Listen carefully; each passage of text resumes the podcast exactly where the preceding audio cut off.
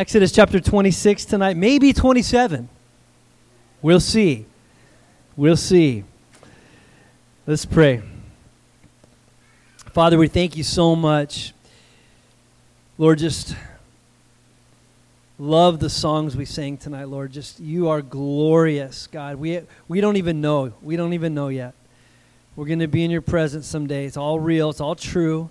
It's actually going to happen and it's all going to be worth it. Everything we sacrifice or do, all the obedience, whatever, it's all worth it, Lord. We're going to be in your presence someday. And that's an awesome thought. And Lord, as we gather tonight, I know these guys, we could be doing a lot of different things on a Wednesday night, but here we are, and it's because we, we love you, Jesus. Our lives have been changed by you. And it's not really our desire to just study for study's sake, but we want to study your word to know you and ask you, God, to just let your word search our souls.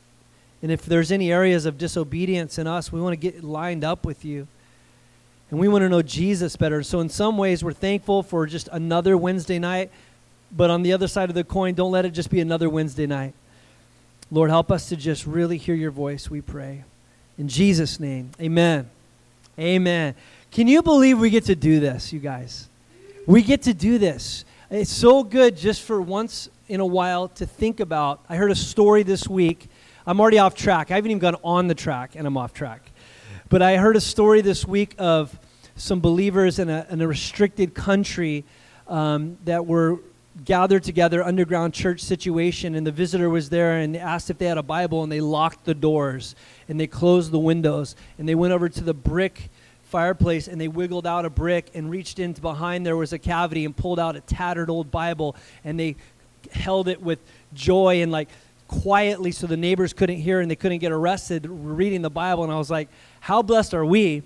We can come pick one of five Bibles on our shelf or use our phone or iPhone or whatever and, and gather together freely. Amen?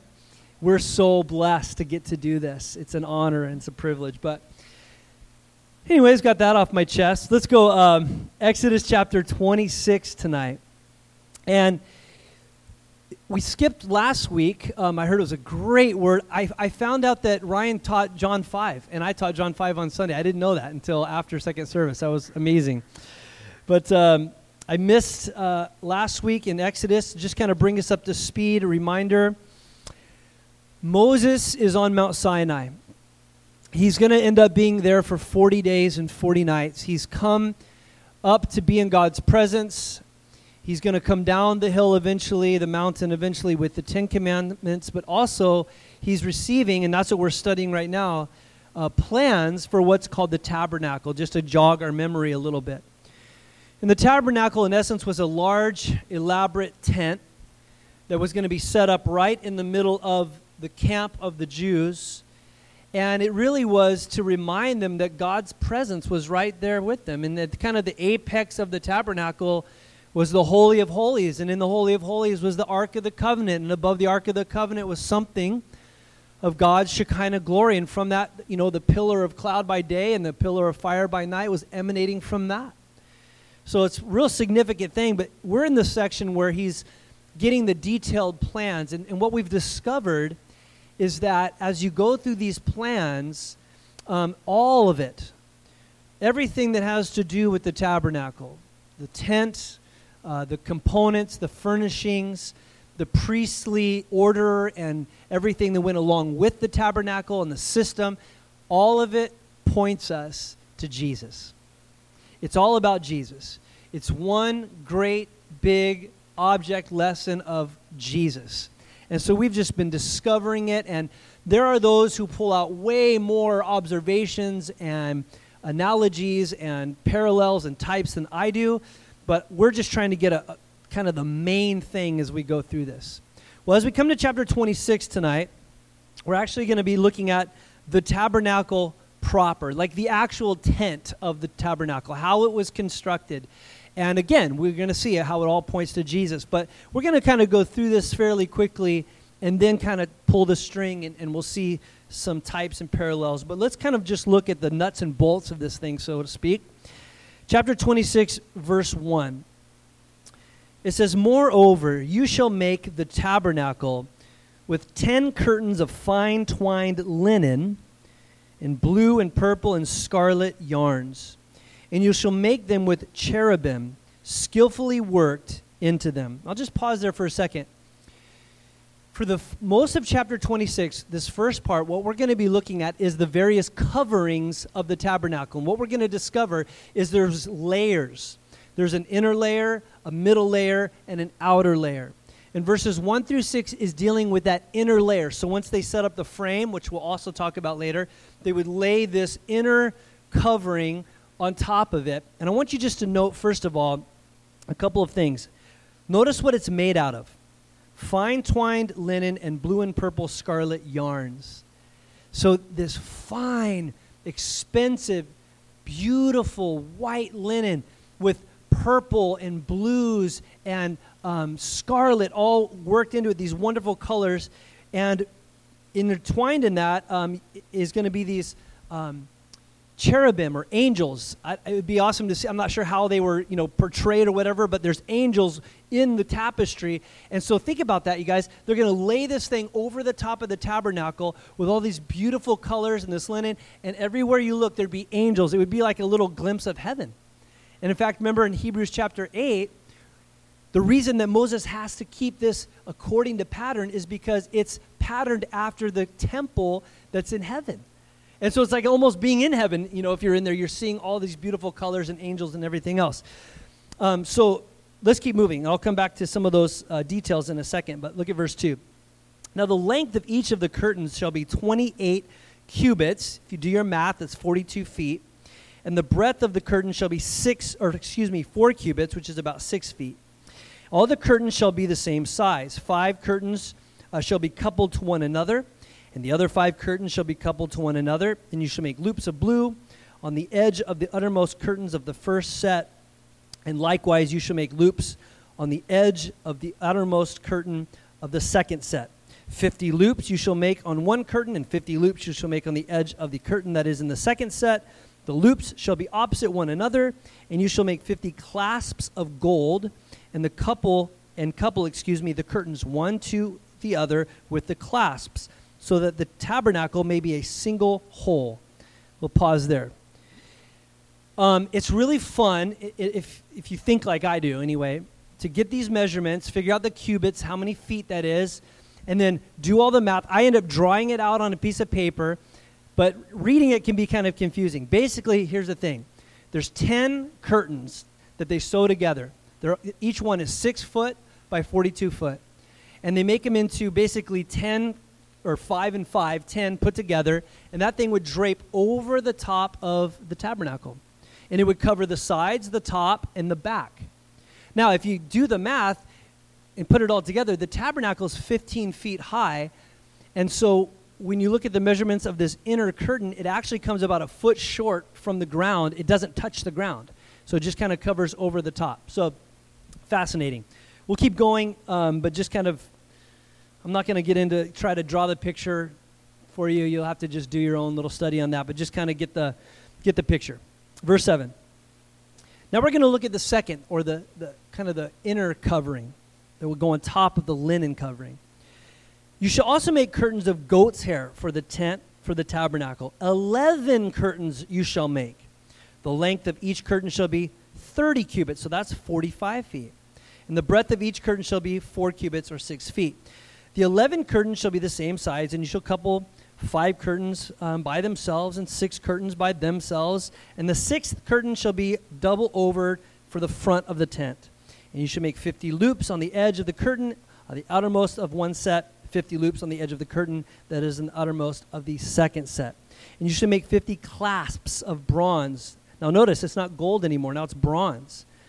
Put the clasps into the loops and couple the tent together that it may be a single whole. And part of the remains of the curtain of the tent, the half curtain that remains, shall hang over the back of the tabernacle. And the extra curtains, excuse me, the extra that remains in the length of the curtains uh, the cubit of the one side and the cubit on the other side shall hang over the sides of the tabernacle on this side and on that side to cover it. And we'll pause there. So, again, on your own time, you, as much as you want, check out the dimensions. I will mention this that now you have these six foot by 45 foot length curtains made out of goat skin. They're sewed together and then clasped together with these, you know, they've got little loops on the edge and then these bronze clasps that put them together. Creates one big, humongous tent. By the way, the reason that they're broken up like that is so they can roll it up and carry it, you know, so it's portable. But all that to say is now the curtain goes all the way down to the ground and it's covering the top, the sides, the front, and the back. Now look at verse 14. Verse 14 is the outer covering and it gets one verse. It says this And you shall make the tent, uh, for the tent, a covering of tanned ram's skins and a covering of goat skin on top. So you have tanned ram skin, and then it, mine says goat skin. I think there's like five different variations of what's said. Some says sea cow. I'm not sure what the purpose of that is, but um, that was for you, Mitch. Come on, bro. You missed it, didn't you? Okay. yeah. But what's the purpose of it? Yeah, gotcha. Anyway, it's not funny. If you had to do it twice, it's not funny. You know what I mean? um, so, so just kind of think real practically here for a second. You've got this this tent, and we haven't actually looked at the framework yet. That's next. But you've got these three layers of covering. And the inner layer is linen and beautiful and elaborate and delicate. And then you've got the second layer of goat skin, very Bedouin, by the way, very, um, you know, how the Bedouins in that area would have done it, the travelers. And then on top of that, you've got just the full on like leather, you know, just rough. And so clearly there's a practical side to this where you have the beauty on the inside, but you also have the weather resistant um, skins on the outside. Just kind of keep that in mind for a second. Um, I promise we'll kind of make some applications on that, but just kind of be thinking about how that may look. We'll look at verse 15. Now, from 15 through 30, now we're going to look at the, um, the actual construction of like the framework of the tabernacle. It says in verse 15, You shall make upright frames for the tabernacle of acacia wood 10 cubits, that's uh, 15 feet, shall be the length of a frame, and a cubit and a half the breadth of each frame. So um, these frames will be like 15 feet, and there'd be like a two foot space, and then another 15 foot frame. Does that make sense? So it's almost like a like an H or like a two put together. What's the, what would you call that centerpiece in construction terms? Hmm? Yeah, like what, what Jack said. Yeah, a building. I agree. But anyway, so there's like these, there's these, uh, they're 15 feet high, they're about two feet, three inches wide, and there's 20 of them per side, and they'll just stack them together, and it's going to create this frame. It says, um, verse 17. Thank you, Jack. I, I, just couldn't hear you very well. Um, there shall be two uh, tenons or pegs in each frame uh, for fitting them together. So shall you do for all the frames of the tabernacle. You shall make the frames of the tab- tabernacle 20 frames for the south side, uh, and 40 bases of silver you shall make under the 20 frames, two bases under one frame uh, for its two tenons, and two bases under the next frame for its two tenons. Verse 20. And for the second side of the tabernacle, on the north side, 20 frames. So just a repeat. Verse 21. And there are 40 bases of silver, two bases under one frame, two bases under the next frame. And uh, for the rear of the tabernacle westward, you shall make six frames. And you shall uh, make two frames for corners of the tabernacle in the rear, and they shall be separated beneath, but joined at the top at the first ring. And it shall be with both of them, and they shall uh, be two corners. Verse 25. And it says, There shall be eight frames uh, with their bases of silver, 16 bases, two bases under one frame, two bases under the other frame. So again, it's kind of fun to go through that and look at how it all, when you start doing all the cubits and adding them together and kind of picturing it, it all fits perfectly. So each side would have these 20 frames, and then on the back side, it had six, but two more that were made for corners. So basically, you're going to have like a 35 foot, or excuse me, 45 foot long, 15 foot high rectangle box with covers on it. How do you hold it all together? I'm so glad you asked. Look at verse 26. You shall make bars of acacia wood. Um, for the frames of the one side of the tabernacle, and five bars uh, for the frames of the other side of the tabernacle, and five bars for the frames of the side of the tabernacle uh, rear westward. And the middle bar, halfway up of the frame, shall run from one end to the other. And you shall over, listen to this, you shall overlay the frames with gold, and shall make their rings of gold and holders of the bars, and you shall overlay the bars with gold. Verse 30 Then you shall erect the tabernacle according to the plan uh, for, for excuse me, according to the plan for it that you were shown on the mountain. Good job. I know that's a mouthful. Here's the big takeaway that I just want to pause for a second before we move forward because you might say, well, I thought this whole thing spoke about Jesus. This just sounds like a lesson in construction. You know, what's the deal with all this? But here's, here's the main thing when you look at the tabernacle proper the, the, the frame, acacia wood, covered in pure gold, and then the layers of linen and goat skin and leather. And you look at the decor and the colors and the every it all basically what this whole thing speaks of, listen, is Jesus. And here's how. It all basically points to this aspect of who Jesus is. Um, it's, it's very typical of his incarnation, the incarnation of Jesus Christ. Now, the, the word incarnation, by the way, is not found in your Bible. It's a doctrinal term that basically, it literally means the in flesh of God. And this is what I mean by that. The Bible clearly teaches that Jesus is 100% man, but he's also 100% God at the very same time. Now, how does it picture this? Well, think about it. I mean, you could go on and on, and there's guys that draw the parallel better than I can, but just think about the curtain or that first inner layer itself, that linen, inner layer of linen and purple and blue and scarlet. Guys, all of those things, blue is typical in the Bible of heaven. Purple speaks of royalty. The scarlet speaks of the blood red, the sacrifice that Jesus would make. You see the angelic beings, gold, which speaks of deity. You see all this symbolism inside, and inside that's what it is. But it's covered with what? A real rough exterior.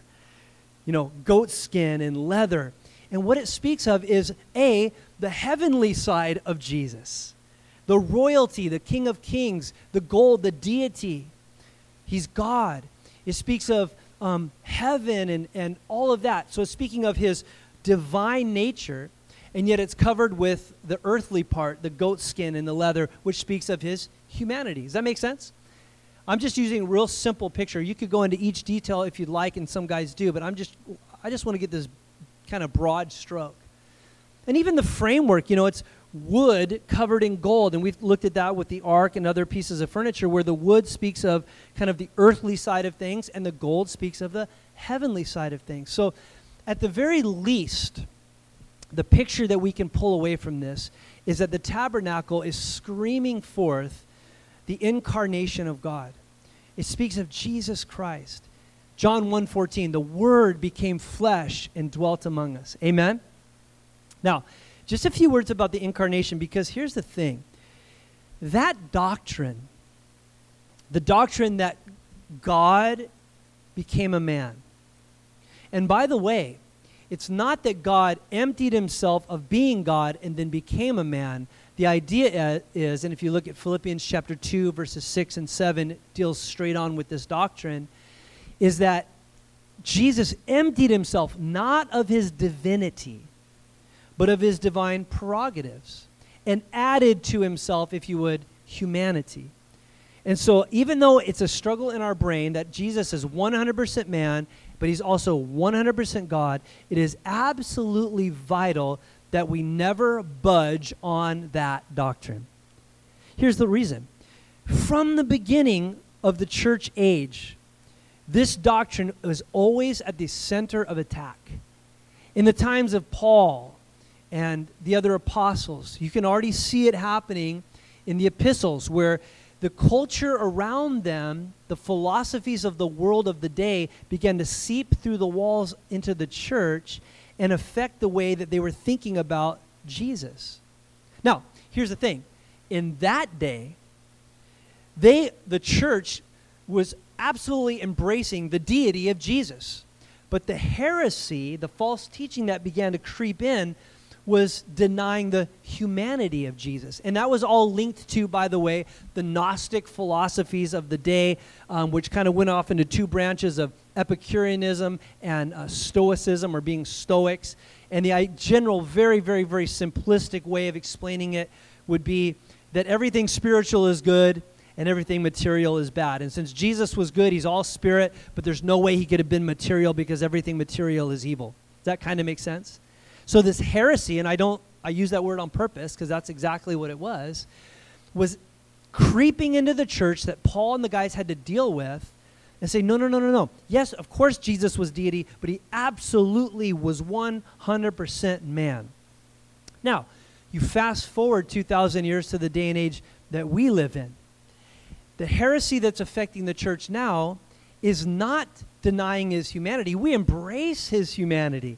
I mean, reluctantly, the world around us will be like, okay, we'll concede the fact that Jesus was an actual historical person that walked the face of the earth. They reluctantly drag their heels on, on admitting to that. But then the idea of Jesus being God, oh, forget about that. See, the, it's flip flopped. The heresy then was that Jesus is God, but he's not man. The heresy now is that Jesus was a man, but he's not God.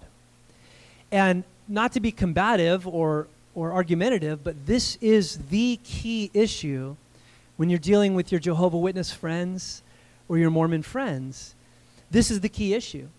Because in their doctrines, this is why they're not Christian doctrines by definition, because they deny at the core of their teachings the deity of Jesus Christ. And if they deny the deity of Jesus Christ, then it's not the Jesus Christ of the Bible. He's 100% man and he's 100% God. Amen?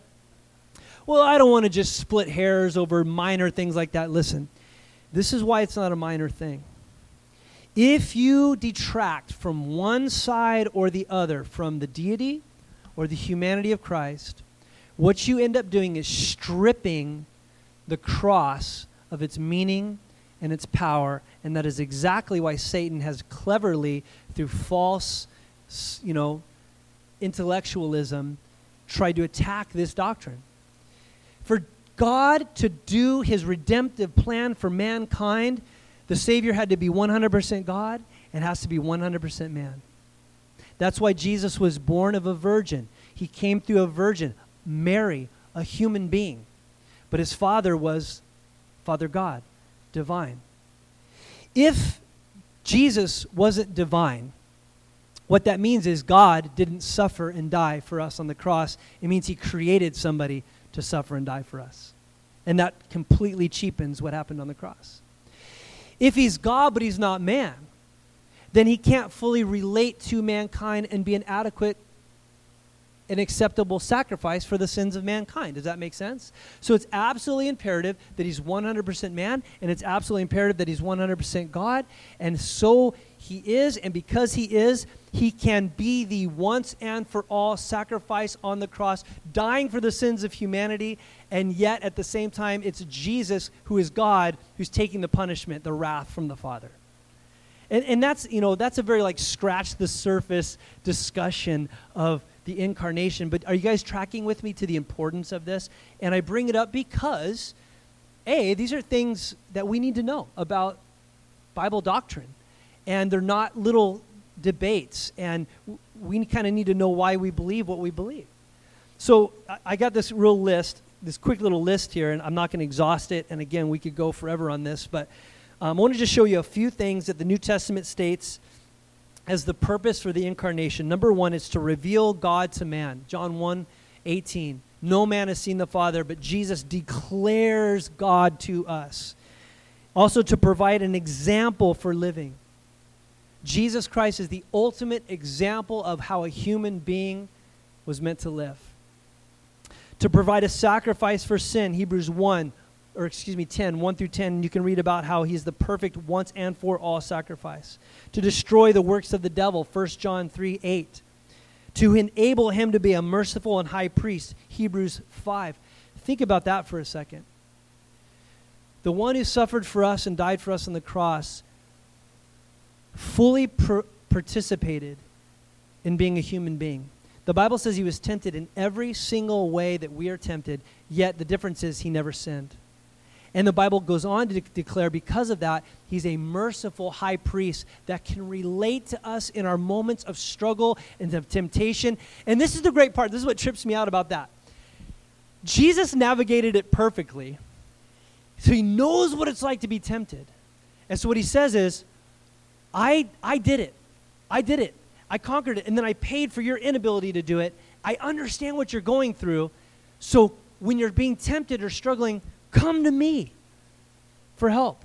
I love that he doesn't say, I did it. What's your problem? Get your act together. What's the matter with you?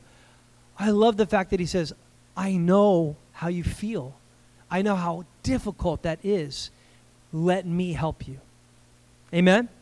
And so again, I mean, I again, I feel like I'm just barely scratching the surface, but to me, I just as I see that just the, the construction of the tabernacle, what it screams to me in all of its construction with the colors and the typology and, it, and, and the various materials, it speaks of Jesus in his humanity, but also in his deity.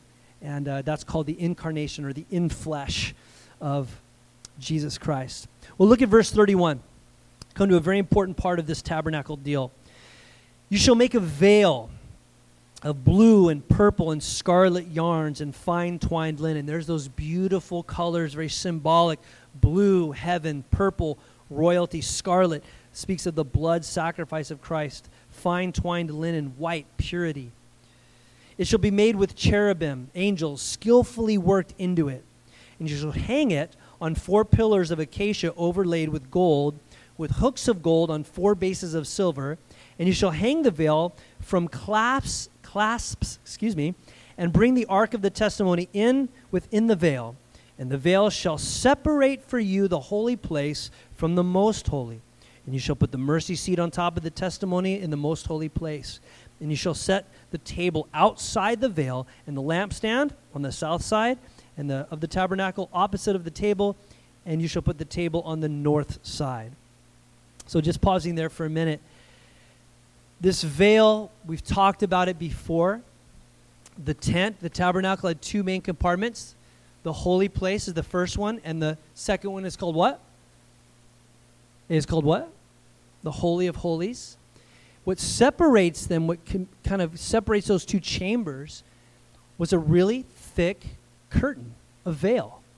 There's pillars set up, and this veil that was hung, and the only thing that was behind that veil was the Ark of the Covenant with the Ten Commandments in it and the mercy seat on top of that, where God's presence would be. Here's the key word. Look at verse 33. And the veil shall separate for you the holy place from the most holy place. That's the key word. Separation. That's, and we've talked about this, but that's what the whole purpose of that veil was communicating something very loud, very clear. That God's holy presence is behind this veil, and you're not allowed to go in there. And if you go in there behind that veil improperly, you're going to die. And later, as we get into the law, we'll see that that, that Holy of Holies was only accessed one time a year by one person, the high priest. And it was not without first shedding the blood of a goat for his own sins, and then shedding the blood of a goat for the sins of the nation, peeling back the, the curtain, stepping with trembling hands behind there to the presence of God, sprinkling the mercy seat with the blood of the sacrifice, and being back there. It was an awesome thing. Do you guys understand that? So that veil was a protective, you know, just like God saying, stay out. This is you do not come in here. Your regular, ordinary, run of the mill priest guys, they don't come in here. One guy does. And this is the beauty because if you turn or you just think about with me, Hebrews chapter 10, listen to what it says. This is verse 19. Therefore, brothers, since we have confidence to enter the holy places by the blood of Jesus, by the new and living way that he opened us for us, the, that is the curtain, that is through his flesh. And since we have a great high priest over the house of God, let us draw near with a true heart and sure, sure, full assurance of faith, with our hearts sprinkled clean from an evil conscience and our bodies washed with pure water. Now I jumped right into a very theologically deep, you know, side of the pool there in Hebrews 10. But what he's admonishing us is that we can boldly enter into the presence of God. In contrast to the high priest who went trembling with no assurance, very little confidence into the presence of God, he's saying, Oh, but see, now there's a new and living way that we get to go into. And namely, check this out, verse 20 the new and living way that he opened for us through the curtain, that is his flesh. And so the author of Hebrews is drawing a parallel between the veil and Jesus' body. Now, think with me Matthew chapter 27. Jesus is on the cross. And he cries out, Tetelestai. It is finished, paid in full. And Matthew chronicles for us that a few things happened, not the least of which is several hundred yards away in the temple court where the temple was. The veil that was in the temple tore spontaneously, miraculously, from top to bottom and exposed the Ark of the Covenant to anybody who was in the temple right then. A spontaneous ripping of the curtain. Why? Because what was happening is as Jesus' physical body, his flesh was being torn apart, he was doing that so that he could rip down the separation between God and us. Amen? What was keeping us from the presence of God? Our sin. That's what was keeping us. He's righteous. We're not righteous. He's holy. We're not. Something had to be done for our sins. But all of those animal sacrifices, one after the other, after the other, after the other, Hebrews tells us, could not adequately deal with the sins of a human being and deal with our conscience. But when Jesus died on that cross, he died as the perfect sacrifice, adequate, acceptable, once and for all, and then ripped, if you would, any separation down between us and the presence of God. And so, what does the author of Hebrews say? Draw near with, he's contrasting confidence, full assurance, faith. We're sprinkled, we're clean. You know, I, I, I often put myself in the, when I'm thinking about this, in the sandals of that high priest. Like, how, I mean, it would have been awesome to be back there. But there's probably never a minute of just rest. Like, you're like on edge because you do the wrong thing, you're dead, right? But we can just come boldly. And that doesn't mean like in a cocky or like, I'm so awesome kind of a way. No, it's, it's, it's a humble confidence that because of what Jesus did and I'm in Christ, I can come with full assurance that my sins are forgiven. I'm clean. There's no condemnation. He's not mad at me. There's not lingering stuff. I can just be in the presence of God, not one time a year or one time a month or one time a week, but anytime I choose, I can just go and be with God because of the new and living way who is Jesus. Amen. Let me think what would be a good application for this? Go be with God. Go enjoy the, the access, the greatest, listen, the greatest ministry that any of the priests had was the, great, the high priest. And the apex of his ministry was on one day a year, he just got to be in the presence of God. And the greatest ministry as we can do as priests, if you would, in the New Testament line of thinking, the greatest service we can do for God is not serving as a deacon at church, that's great. Not doing Sunday school, that's wonderful. Not preaching a sermon, that's great. The highest ministry that we can have is just to go be in the presence of God. Amen? You better amen, or I'm going to reteach it. Okay. Okay, I want to just dip my big toe into, into chapter 27, but I'm looking at the clock, and and it's okay if we don't finish it because it's, it's all this kind of a continued thought, so it's, it's not a bad thing to stop. First, let's finish chapter 26. He says in verse 36 You shall make a screen for the entrance of the tent of blue and purple and scarlet yarns and fine twined linen embroidered with needlework. And you shall make uh, for the screen five pillars of acacia, overlaid them with gold. And their hooks shall be of gold, and they shall cast five basins of bronze for them. So, again, this is like the entrance to the, the first chamber um, of the holy place. Let's look at chapter 27. We'll just look at that first uh, furnishing, if you want to call it that. You might have a, a little, um, lay, or what's the word I'm looking for? Little thing above this section where it says something like the bronze altar or something like that, or the brazen altar. Anybody? Yes? Okay, so that's what we're going to look at. Um, I'll just kind of preload it with this. If you are coming into the courtyard, which we haven't talked about yet, but we will next week, um, if you came into the courtyard of the tabernacle, which is basically this huge fenced in area, for lack of a better word, the first thing you would be faced with would be the brazen altar. This would be the first thing you would see. It would be the focal point of coming into that, um, to that courtyard. And let's look at why. Verse 1. You shall make the altar of acacia wood, five cubits long and five cubits broad. Altar shall be square, and its height shall be three cubits. So basically, this is a four foot and about five inch high square. The square is seven feet, five inches. So it's about four and a half feet by about seven and a half feet around. And it says in verse 2 You shall make horns. That's interesting for it on its four corners, these little protrusions, little horns that would come off to the side. And its horns shall be of one piece, and with it you shall overlay with bronze. Now note that, verse 3 You shall make posts for to receive its ashes, and shovels, and basins, and forks, and fire pans. You shall make all the utensils of bronze. You shall also make for it a grating and a network of bronze, and on the net you shall make four bronze rings at its four corners. And you shall set it under the edge of the altar so that the oops so that the uh, net extends halfway down the altar, and you shall make poles for the altar, poles of acacia wood, and overlay them with bronze. Verse seven.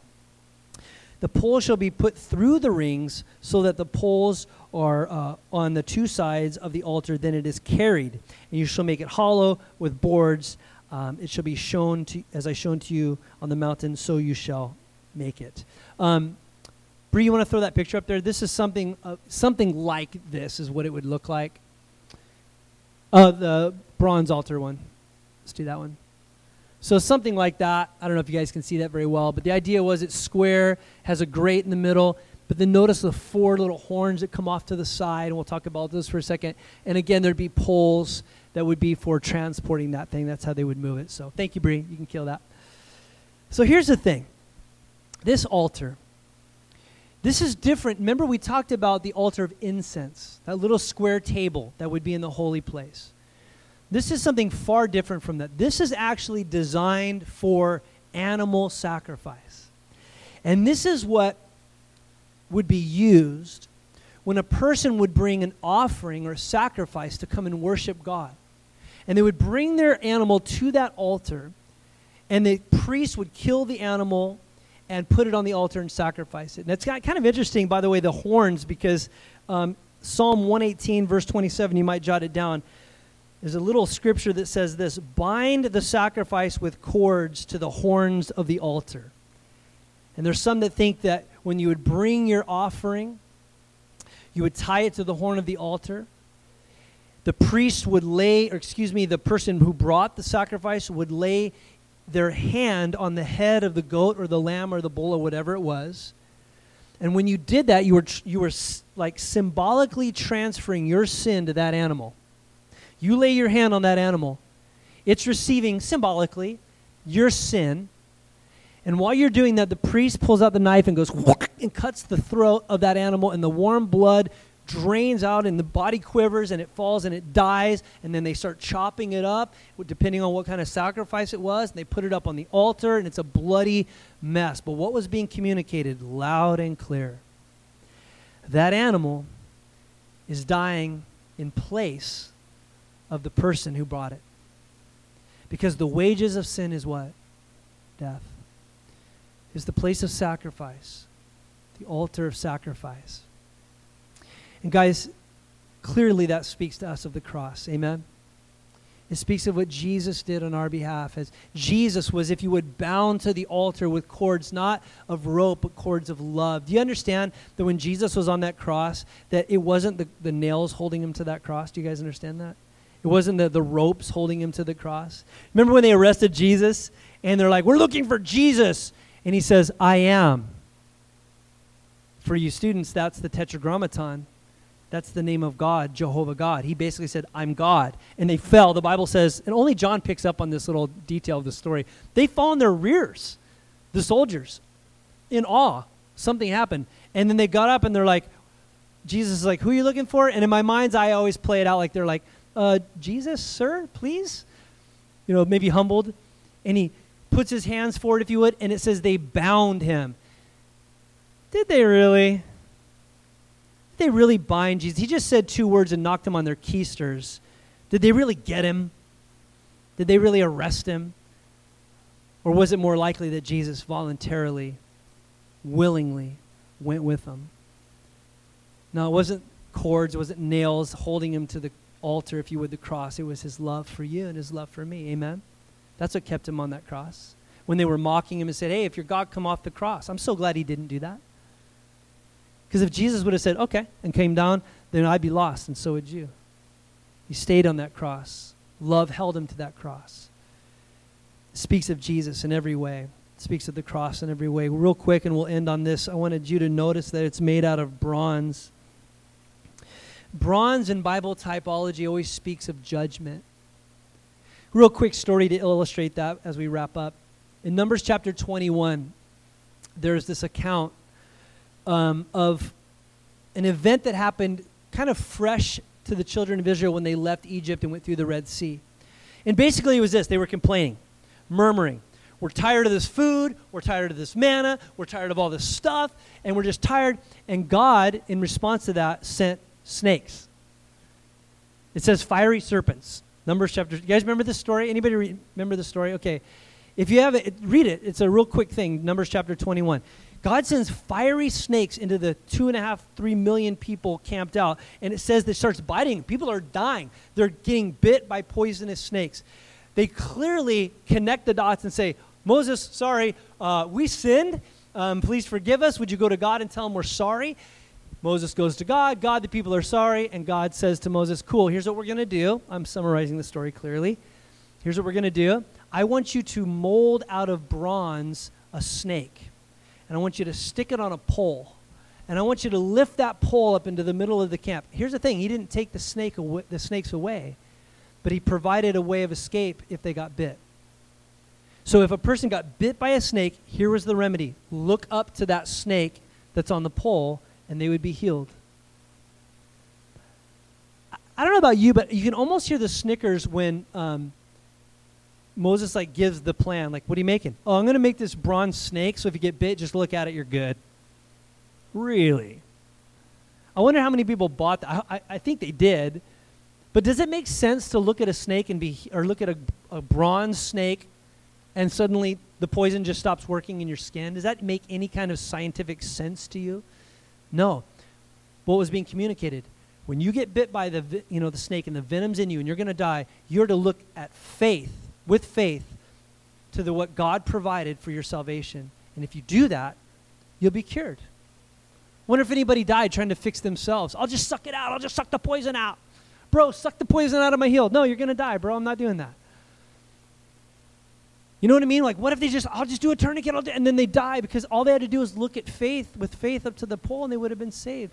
And then we fast forward, right? You guys are connecting the dots. John chapter 3, verse 14. Jesus speaking to Nicodemus said, Just like Moses lifted up the serpent in the wilderness, so must the Son of Man be lifted up. The snake, the bronze snake on the pole, is a picture, a foreshadow of Jesus on the cross. And when we who have been bitten by the snake of sin, and we all have, it's been said we're all SIN positive. We all have sinned. We've all fallen short of the glory of God. We are all destined to die and go to hell forever. We're not good people. We are we're people that are sinners and rebellious sinners at that against a holy and righteous God that if he did not intervene we are lost and he made a provision it's Jesus Christ who on that cross was being judged for our sin Second uh, Corinthians 5:21 says, "He who knew no sin was made sin that we might be made the righteousness of God." Amen. So the whole point, guys, of this whole thing is it all points to Jesus. It all points to Jesus. It all points to Jesus. Jesus was judged for our sin.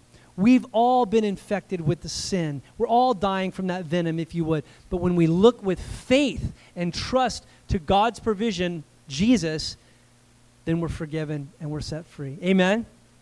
That was the remedy, and that is the remedy. And I would say this too it's still the remedy. Even after the salvation application,